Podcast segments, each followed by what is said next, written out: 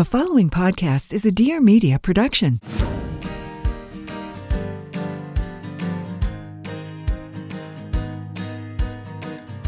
This is Being Bumo, a podcast for the modern parent that wants to be the best version of themselves while being the best parents they can be for their kids. We'll be spotlighting parents and experts who are not only inspiring, but also willing to share with us how it really is. Because as we all know, parenting can be equally as rewarding as it is challenging. We're here to make your life easier, a little less stressful, and help you navigate through this complex thing called parenting.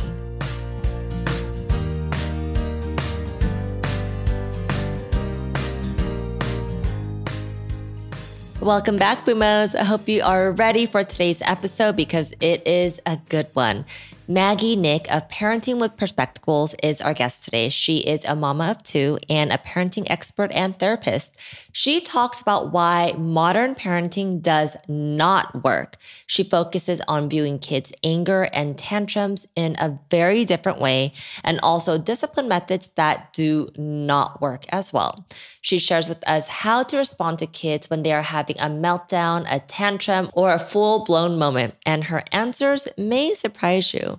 With that said, here's our conversation. Hi, Maggie. Welcome to Being Bumo. Thank you for being here. Hi. Thank you so much for having me. I'm excited to be here. All right, Maggie. So, can you tell us a little bit about yourself before we start our conversation today? Yes. So I'm a mom. I have a six and a three year old. I'm also a counselor of a counseling practice. I work with kids of all ages. I specialize in teens, but I work with kids of all ages. And then I also have a coaching practice and my own parenting framework, um, working with parents. Like almost everybody I know, I have struggled so much and I'm pretty much in recovery now from perfectionism, people pleasing, being a control freak, um, and codependency. And for the first 29 years of my life, I battled vicious self hatred and a really messed up relationship with food. I was freaking determined to heal myself. I was so worried I was going to mess up my kids. So I didn't want them to struggle with all those same, same things. And so even after years of counseling and even graduate school to be a counselor, I still didn't understand why I hated myself so much and why at 29 i remember sitting in my counselor's office at 29 and i i was so aware of the fact that i had no idea how to feel my feelings. I was hustling for my worth and i couldn't sit or feel with my feelings. It was it was it, it, i had to keep numbing myself from the feelings or like hijacking myself out of it. And so you know how you create the thing you need but can't find some of us I created my framework because I needed a parenting framework that got what what I now call perspectacles. These parenting truths that I wasn't finding anywhere else about the fact that you actually can raise kids who know their worth. And you actually do need kids, you need to give them opportunities to feel all of their feelings. And the way that we were parented and the way that we're told to parent shuts it all down. And there's there's a key intersections with worth and emotions that when we can make these small shifts, it changes everything and it allows kids to get all of these things that they need and it allows them to be grounded in their worth. And I also couldn't find a parenting framework that, like, I felt like I would learn things and then I would struggle and get triggered and like yell at my kids. And I would sit there thinking, okay, you read the thing, now do the thing. like, what is the matter with you? And I felt like there was no space for this these times where I struggled and I was getting my hiney handed to me by parenting, there was no space for me to be like, oh, actually, this is an important part. And it's okay that you're messing up. And these, this is what your kid's getting from this. And so I needed both and I didn't, couldn't find anything like that. So I, that's why I created parenting with perspectacles. That's incredible. What, what a beautiful story, you know, really trying to heal yourself and, you know, becoming a better parent through your own healing. So thank you for sharing that. Now, I know you focus on parenting in general, but it seems like your main focus is on kids' anger and viewing them differently. All right. So, is there anything that parents don't really know about when it comes to anger issues with kids? A lot of times, including myself, sometimes uh, we're just like, oh, it's going to, they're going to get over it. It's a phase. Um, but is there something that we as parents should be aware about kind of their anger or tantrums or lashing out? Yes, yes, yes, yes. Let's get perspectacles on anger. Anger is one of those things parents will ask me, Do you have a book? And I don't yet. I will write one at some point, you guys, about anger. But the way that we are told to see anger is totally wrong. Okay. So most parenting frameworks, even the gentle ones, will tell us to shut the anger down. And that lines up with how we were parented. If we got mad, it wasn't safe to be mad at our parents, goodness. And it wasn't safe to ha- have anger. We were called defiant and disrespectful and disobedient. It didn't go well for us. Our parents might have said, I'm not mad, I'm disappointed in us, which makes us feel worth less, like we have no worth, not loved. And so it's so hard when our kids get angry. And in order for us to react differently, we have to understand why it triggers us so much, why alarm bells go off for us when our kid starts acting that way. But anger is one of those places where self worth and emotional self regulation come right to a head. When we shut down our child's anger, we're also shutting down everything else that's inside of that anger. Anger is not just anger, sometimes there's some surface level anger about something that makes a little bit of sense. But anytime you're sitting there like, why is my kid so mad? it's because there's all of this other stuff that's underneath that anger. It's coming out as anger, but it's also fear. It's also disappointment, it's shame, it's stress, it's overwhelm, it's anxiety, it's all this other stuff. And so when we shut it down and we punish kids, we make them feel like they shouldn't be angry and what we're also saying is you shouldn't be scared and you shouldn't be overreacting and you shouldn't be overwhelmed and you shouldn't be stressed, but they are. but they believe us when we say they shouldn't be. And so kids go through the shame spiral. They think, well, I shouldn't be upset, but I am upset, but I shouldn't be upset. And so the only logical answer is there's something wrong with me. Like the biggest shift I recommend making well there i guess there's a couple but one of the biggest shifts is learning how to see the anger differently. And there are ways that we can allow the anger and hold strong boundaries. Like i'm not suggesting we let our kids run the place. I'm not suggesting we let them go crazy and destroy stuff. I'm saying there's a way to allow them to unload the anger and hold them accountable for their behavior. They can both coexist. It doesn't feel like it based on how we were parented but it's 1 million percent possible that is very, very helpful. And I feel like, in a strange way, adults are no different either. It's like you should never, whether it's your partner, your spouse, a friend, like if someone's angry, it's usually something beyond the surface, right? Yeah. And and sometimes we just forget that little people, kids, are exactly the same way as us, right? Yes, except they don't have fully developed brains. so we've got there are things that are even a struggle for us. And I love that point because I think sometimes we expect something of kids. A, they're a kid, but even we can't do the thing that we're expecting them to do. Like, I are you able to have good boundaries on your technology? Like, I have to wrestle my phone out of my hand at the end of the night. Like, Maggie, mm-hmm. put it mm-hmm. down. Like, how it's funny when parents say, you know, my kid freaks out on me when I take away their iPad. I'm like, okay, how does it go for you? If someone were to forcibly remove your iPad, would you be like, cool, here? or would you be kind of upset? Like that's such an important point. We've got to remember that these things are hard for us too.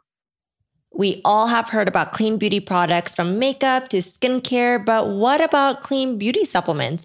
Which is why I want to introduce you guys to Ora Organic, a plant based organic nutrition company with an incredible ingestible beauty line. This line of five products was developed to help you feel beautiful from the inside out with potent plant based ingredients that support glowing skin, hair, and nails. I've been using it for the past few months, and as a busy mom, I could really see and feel the difference. Ora Organic believes in beauty from within and harnessing the earth's most powerful plants to help you transform your health. Ora is here to help you get to the root of the common beauty struggles that we all face with products that can help with hormonal acne, dry, irritated skin, wrinkle and fine lines, which I'm actually seeing more than ever, and sun damaged skin. They have five unique products in the line, something for everyone.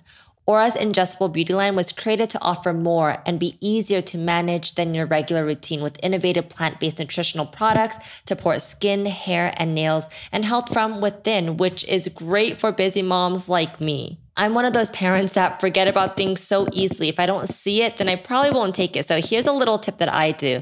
To make it extra simple, I actually keep my Ora beauty products on my bathroom counter so I could actually see them and I take them while I'm doing my skincare routine and my makeup.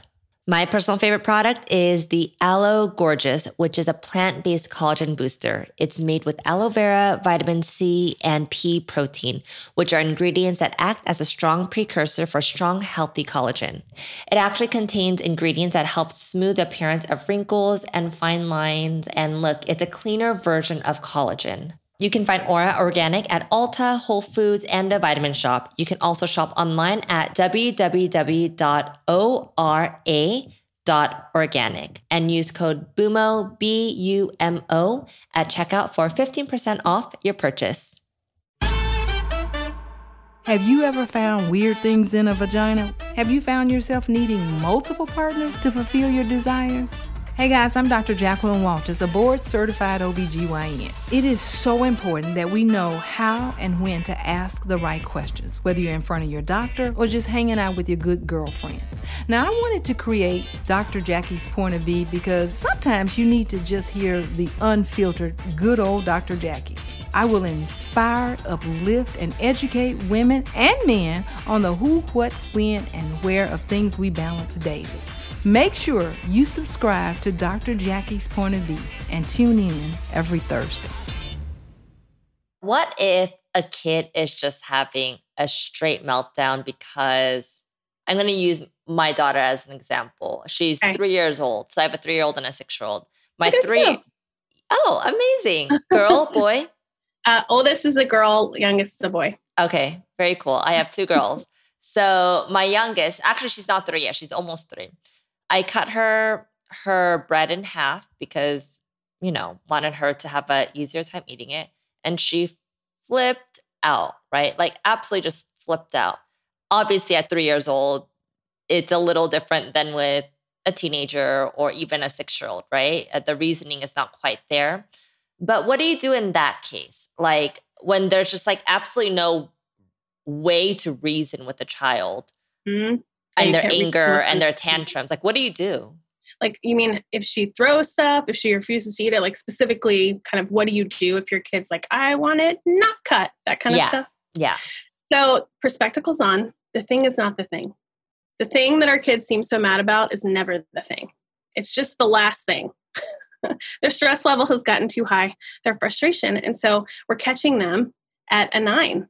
And so it's the last straw. Maybe that's what people used to say to us when we were growing up. So you say, like, I talk a lot about validation and acknowledgement. Sometimes I have the energy and the bandwidth as a mom when my stress level's lower to like validate and be there. And some days I'm just fried and I'm done. And so some days I most of the time I have the bandwidth to validate and be that soft space. Sometimes it's like, yeah, you're upset and that's hard. So we'll talk about both. Validation looks like I'm gonna hold that boundary. I'm not gonna make another sandwich. Hell no. The sandwich is fine. And it's not even about the sandwich. We don't need to go into this place of like, well, but you like it cut this way. Remember the other like it's not don't take it on. There's nothing to fix here. It's not about the sandwich. It's not about how the sandwich is cut. So you hold the boundary and you say, Yeah, you don't like that I cut your sandwich that way. Okay. This is between you and your body. If you don't want to eat it, fine, but I'm not getting you anything else. And then you go about your day. And if she starts throwing stuff, you hold her hands and you say, I'm not going to let you do that. And for some kids, especially like four and up, they need us to go physically hands on to stop them. Kids use boundaries as a release valve. They need something, they- know their stress level's too high. And so they do something that totally unconsciously that they know they're not supposed to do. And they need you to hold the boundary. They're actually asking you, hey, tell me no and hold it so I can have something to push against. And that'll let them unload all the stuff. That's what she wants. And so, what she needs you to be as a confident leader and say, yeah, you don't like it when I cut your sandwich that way. Okay, that's fine. Don't eat it. Up to you. Or you don't like it when I give you this shirt, or you don't like that purple cup or whatever. Okay, um, don't like hold the boundary. I mean, sometimes we go back, but for the most part, hold the boundary, knowing that it's not like if you remade a sandwich and cut it differently that suddenly she would eat it. Like that's that's not it. Like you're Yeah. missing the point. She just needs you to hold a boundary and let her blow. My three year old lately, every single meal, even ones he loves, he will refuse to eat it. Huh. And we we have that dance every single freaking time. And then once he unloads stuff and regulates down, like he down here, he's calm and delightful, cooperative. He can do what he we ask. He listens, but his it's always because perspectacles on his stress level is getting high. And so once he unloads all that and regulates back down, No big deal. So, how do you quote unquote unload all the stress for a child? Like, what does that look like? So, talk about holding space. And people, I think outside of the clinical space, have no clue what I'm talking about. so, when our child is freaking out, we don't need to try to talk to them, especially if they're being really loud. We need to kind of have this energy. I have what I call the perspective that changes everything. And it's designed to help us meet all of the five needs that children have feeling safe, soothed, seen, secure, and valuable. Four of those are the four S's by Tina Payne Bryson and Dan Siegel of a secure attachment. I always, I think the worth piece is not talked about enough. So I always talk about valuable. So I wrote the perspective that changes everything. And it's not that you necessarily say every word, but it's just kind of where your vibe, your mindset. You're sitting there thinking, wow, okay, you're overwhelmed and you're acting that out. I'm not going to let you do that thing. But it's okay that you need to explode right now you're overwhelmed and i'm going to hold this boundary and i'm going to let you unload all that stuff and i'm going to love you the whole time because it's okay to be overwhelmed. It's okay to be a human. You're four or you're three or you're 16 right now and you're you're a 16 year old being a 16 year old so we hold that boundary. Sometimes when our kids are screaming, when they're you know being super loud, parents will try to, "I love you, I love you." It's like it's more about our energy, kind of just sitting there like, "Yeah, okay." Like our kid in that moment needs to feel like, "I'm showing you my darkest sides. Do you still love me now?" Like sometimes they test that way. They feel like they need that reassurance from us that all of their dark, jacked up complicated sides are just as lovable as the cooperative compliant sides. And if we can show them in that moment that, like, there are parts of them that are so scared that you are disappointed in them, they're letting you down. And your job is to prove them wrong and to say, I'm not going to let you do that thing, but perspectacles on your three year old being three right now. You're overwhelmed. And once you can unload all this stuff, you'll feel better.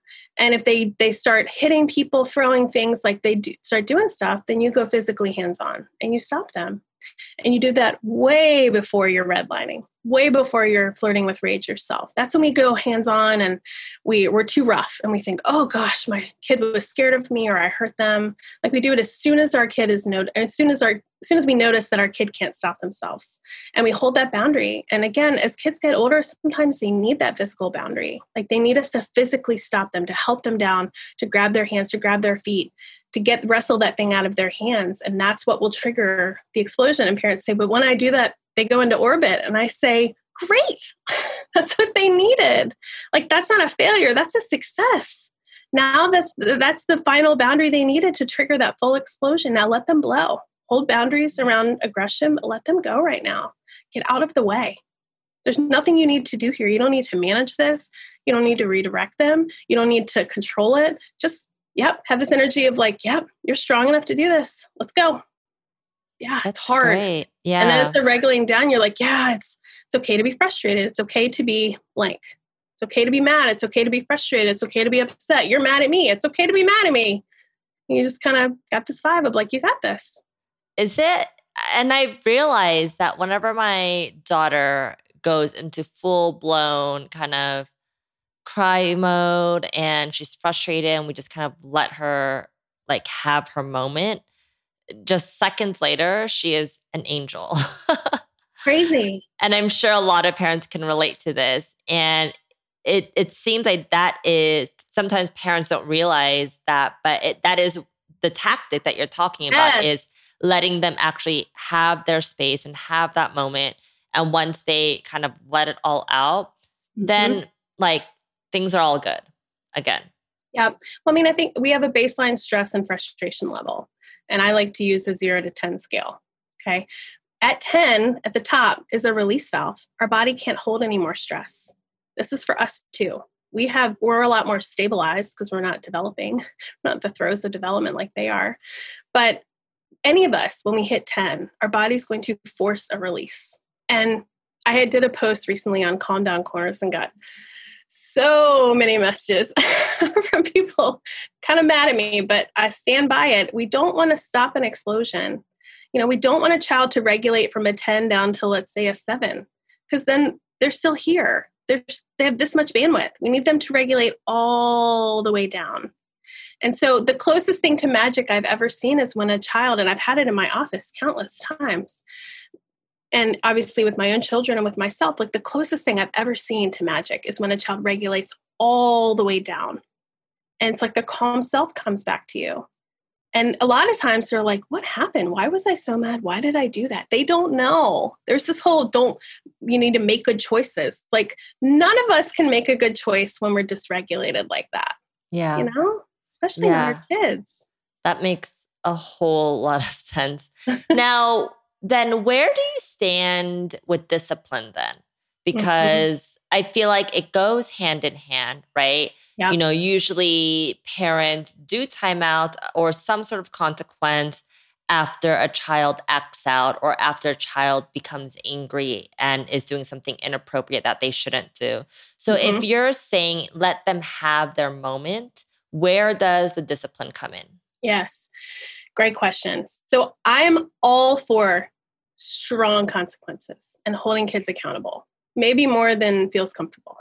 I think there's a lot of gentler parenting approaches that feel a little bit kumbaya to me, where there's not that piece, and that is not at all what I'm proposing. Kids need to know when I do this that my parents going to hold me accountable. And there, there have been many counseling clients who otherwise were pretty good, and the parents were not holding things accountable and those kids were acting that out because it doesn't mm. feel safe they don't feel secure i like to think as a parent when you have a boss i don't have a boss anymore that's awesome but when i did if you have a boss where you make one mistake and you're like oh gosh oh gosh oh my gosh they're gonna be so mad at me oh my gosh i can't tell them i have to figure this out i have to lie i have to ah ah right versus having a boss who says you made a mistake it's okay I, I mean, there's going to be a consequence for this. Like, we got to figure this out. You're going to have right. to work nights and weekends, but it's okay. You did your best. I saw that you were really trying. We'll do better next time. Hold you accountable, but doesn't make you feel like a worthless piece. That feels mm-hmm. very different. And that's, I'm advocating for the second approach where we absolutely hold kids accountable. When they break something, when they hurt people, when they do the thing they're not supposed to. I do think we need to d- distinguish between a child who's like completely out of themselves, like when we have mom rage and we're gone, like mm-hmm. lights on, nobody home, and I'm just screaming and I'm not even in my head.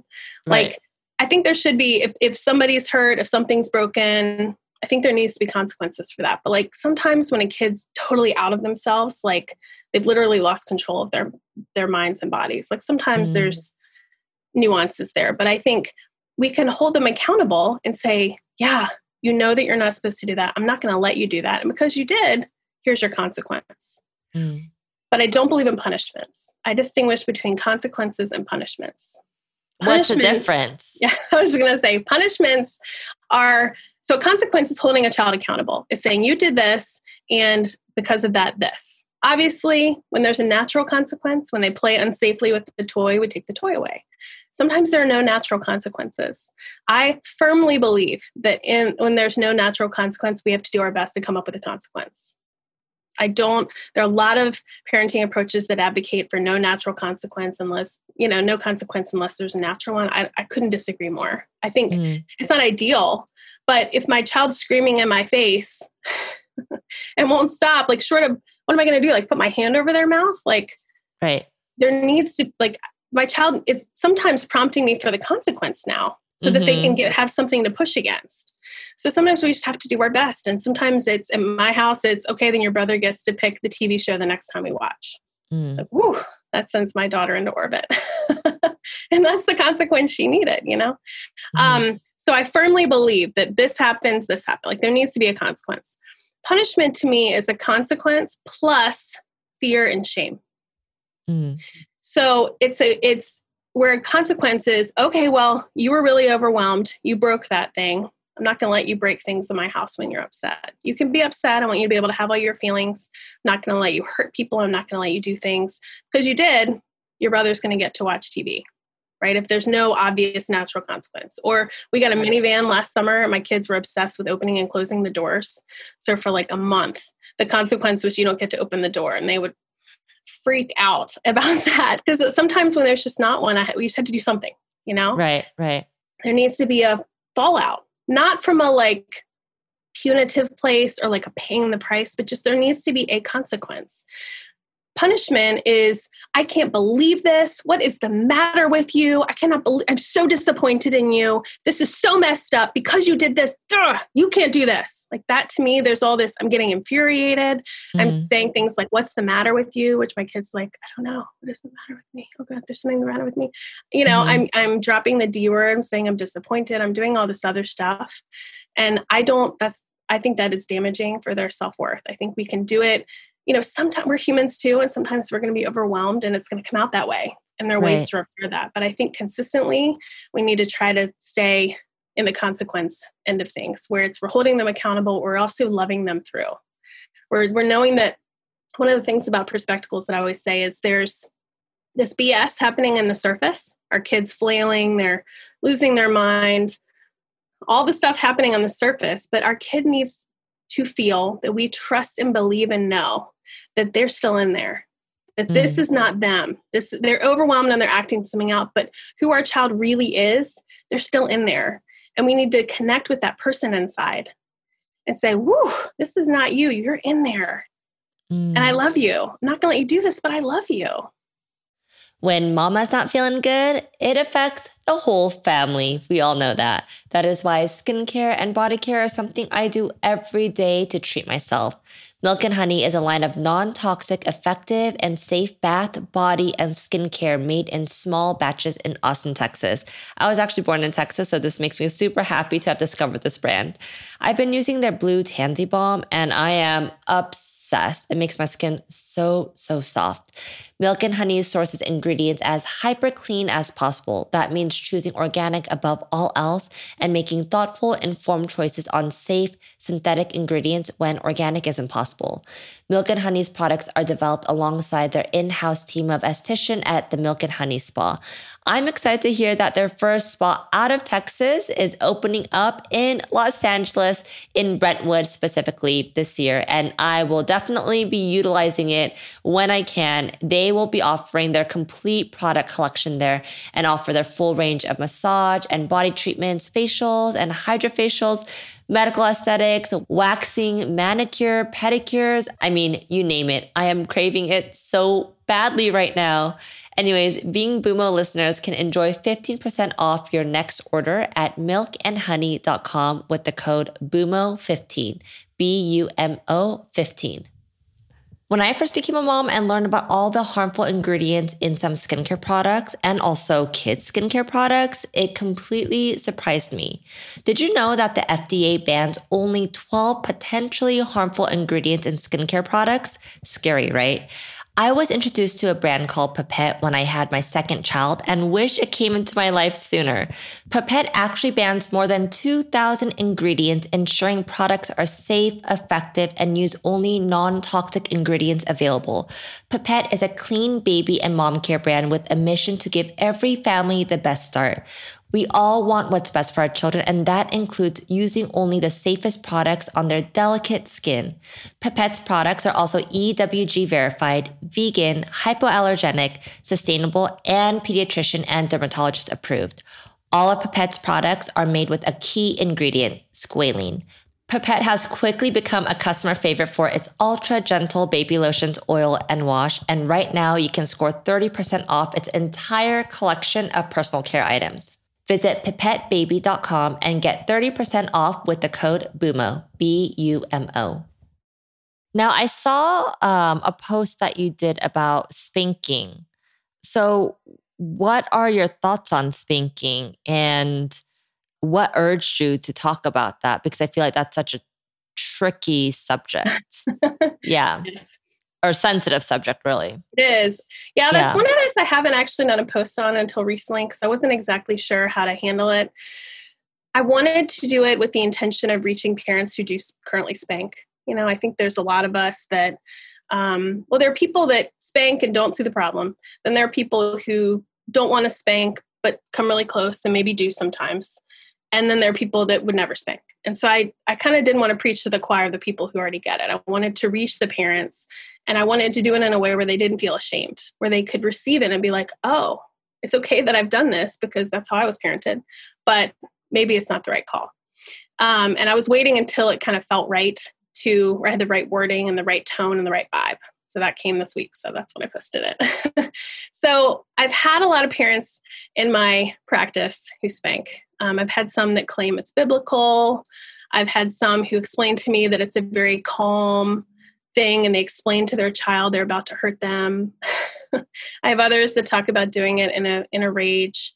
And so I've kind of learned how to talk about it one to one. I just wasn't really sure until this week. So it's it can be hard to see the impact of spanking if it happened to us. We're sort of defended against seeing the trauma that it causes because that's human nature. Um, it's like the trauma's over there, and there's a part of us that's like, no, don't look, don't look over there. Here's what I like to say we don't want to make it seem normal in any way that a person who loves your child hurts them. Like spanking normalizes that. That my mom loves me and she hurts me on purpose. Sometimes she's even calm and calmly explains to me that she's about to hurt me. And then she does it. Like we're combining fear and shame and physical pain. And I get that the, the thought, I guess, is to teach them a lesson, but it doesn't teach them anything. Like it silences the alarm bells we want them to have when they grow up. We want there to be alarm bells that say, someone who loves me is not supposed to hurt me.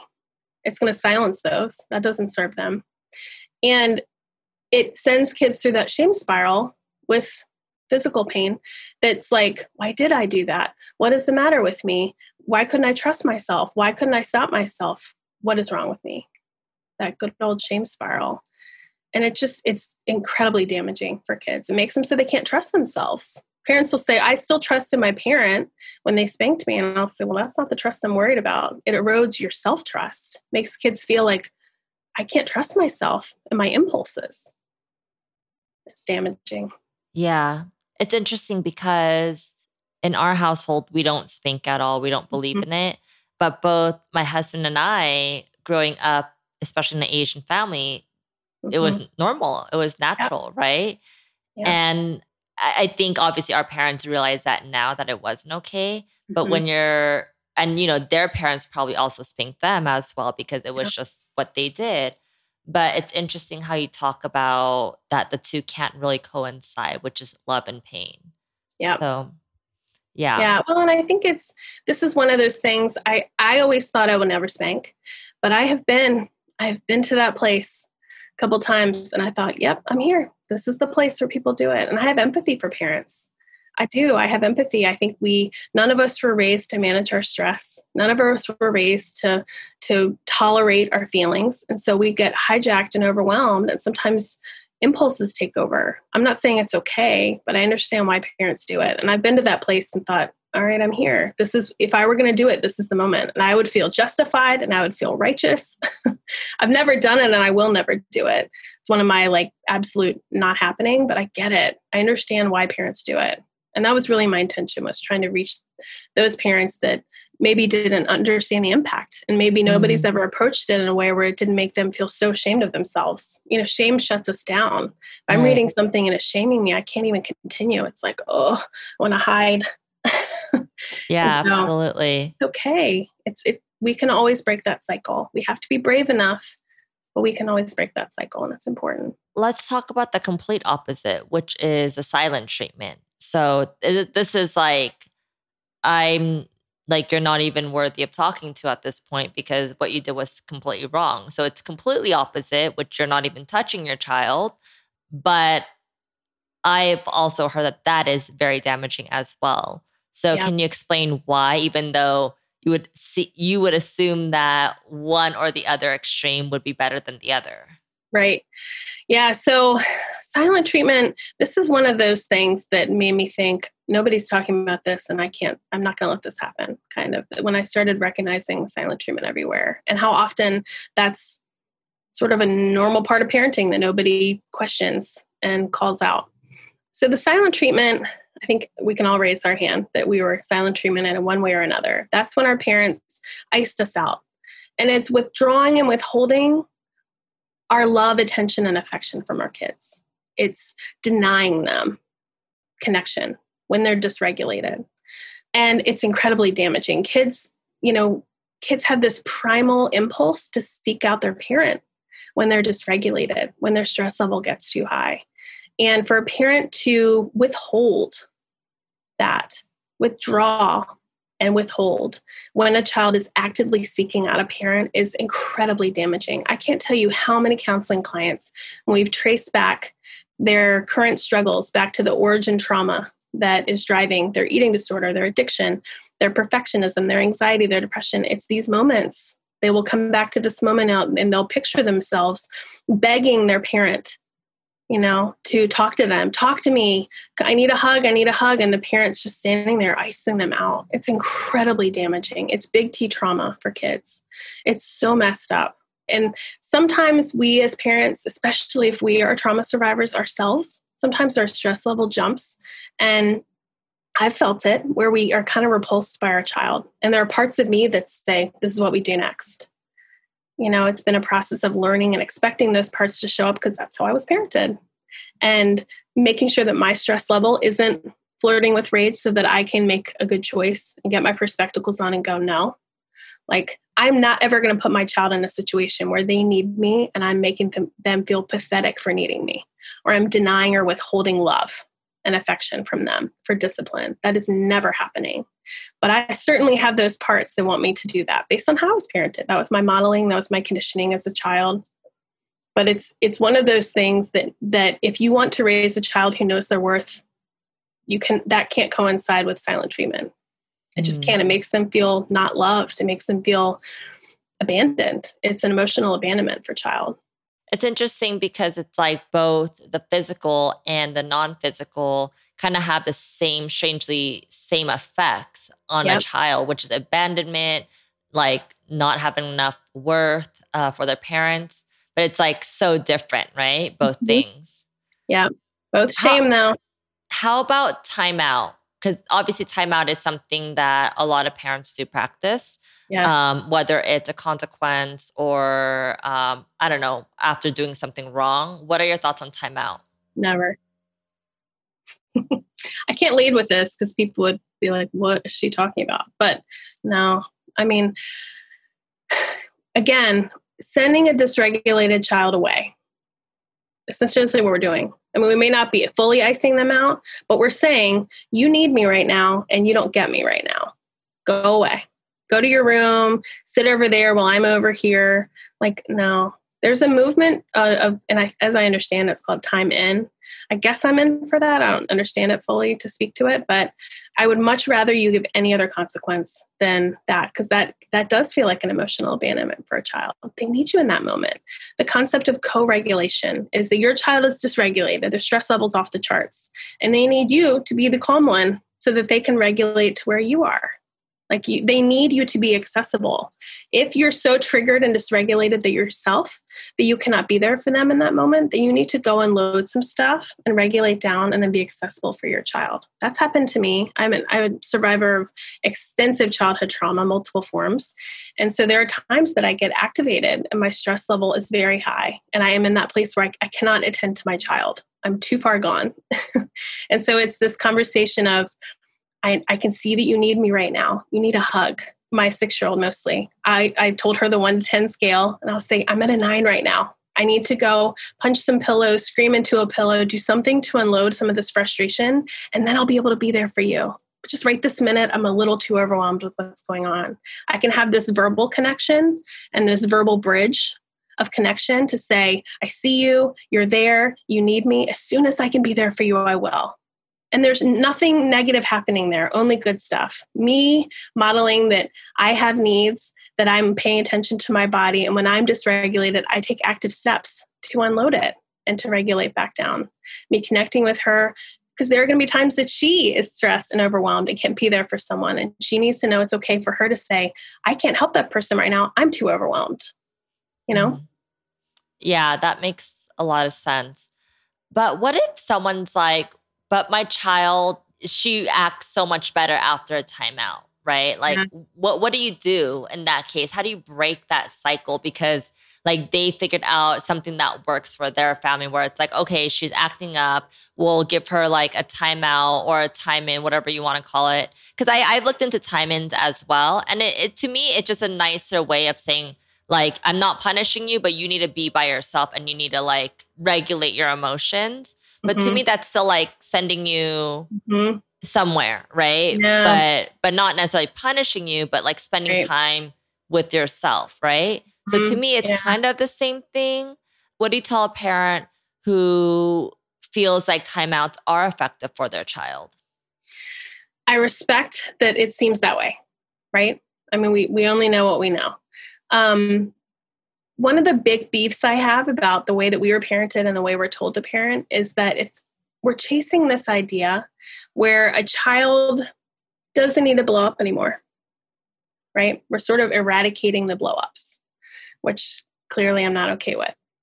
There's no way that a child, after being sent away and not receiving the safety, security, soothing, valuableness, and oh my gosh, safe, soothing, and secure about whatever the five needs, and and being just drowned in shame. There's no way that they feel good about themselves. Like I think we might be confusing a child who has fallen out of favor with a parent and is now in desperate desperate to get back in their good favor and be the helper and like do you see me? Am i okay? Do you love me? Huh? Like that's kind of what we see after a big shame event in a family. Uh, you're not seeing a child who feels good about themselves who all their needs are met they're physiologically they're calm. I think we in my it's it's hard because my kid sometimes goes into that sort of super helper mode i've noticed my older one and she'll sort of go into that like seeking my connection mode where she's sort of like i'll help you. What do you need? And that's not her coming from a good place of wanting to be a helper. That's like she's annoyed me and i'm stressed and i've made some sort of look at her and she's sort of like oh god my mom's mad at me. Oh god oh god oh god oh god. You know what i mean? Like to me when when a parent says that kind of thing to me and i hear that a lot. I've heard that about spanking. I've heard that about all the things. Like your child is not coming from this place of regulated down comfortable in themselves calm all needs met. It's more like they've fallen out of favor and now they're desperate to get back in your favor. They're desperate to feel seen. They're desperate to feel valuable by any means. We don't want a child to implode. You know i was a good kid. I was a kid that never tested boundaries never acted out. And that's because i repeatedly imploded. I needed to get stuff out but when i did it didn't go well for me. And so i learned to pretend i was fine and hold all that stuff in a child who is at a 10 cannot get down to a zero without unloading stuff. Going to their room and sitting by themselves in shame is not going to take their stress level from a 10 to a zero. They're still here. And five minutes down the road, something's going to come up and they're going to hit that release valve again. The only way to get them all the way down is to set and hold the boundary or consequence they need, allow them to go down and love them the whole damn time see it all differently so that we understand that this is what my kid needed to do. They needed to explode, they needed to unload stuff so they can regulate all the way down. So it's almost like viewing the imploding, this like explosion as a positive thing. Really. We always want the explosion, always. Mhm. It's not fun, it can Yeah. be triggering, but it's important. And parents will say, okay, well, there's no way I'm signing up for that because my kids' explosions last 40 minutes.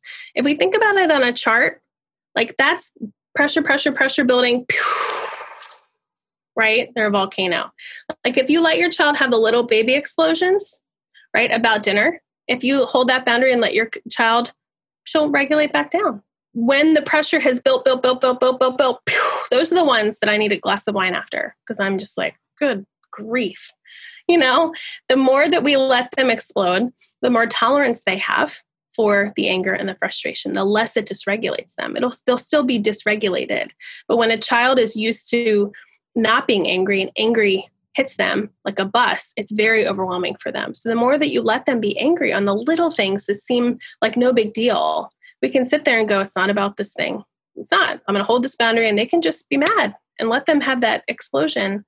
I'm not suggesting everybody sign up for like five 40 minute explosions a day. the more that you do this, the more that your child will see that you're going to hold the boundary and it will be less of a battle. The parents whose kids really test boundaries are the parents who can't hold boundaries.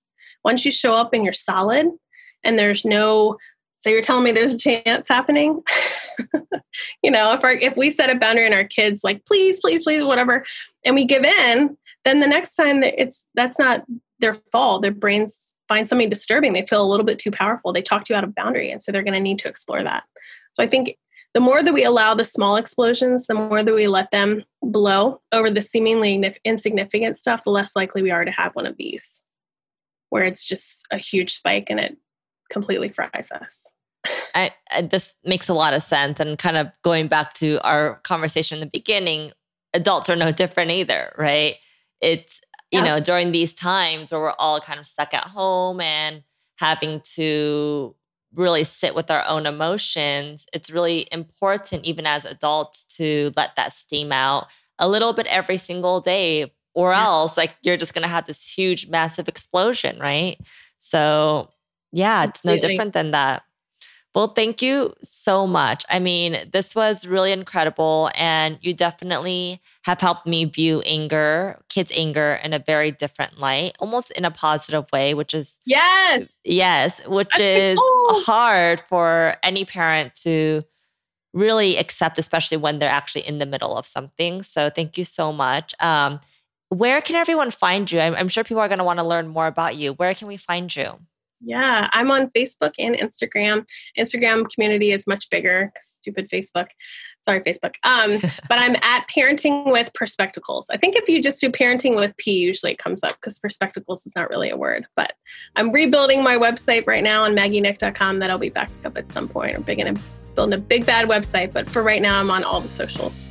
Awesome. Well, thank you so much, Maggie, for your time. And I will talk to you soon. Thank you for having me. Bye.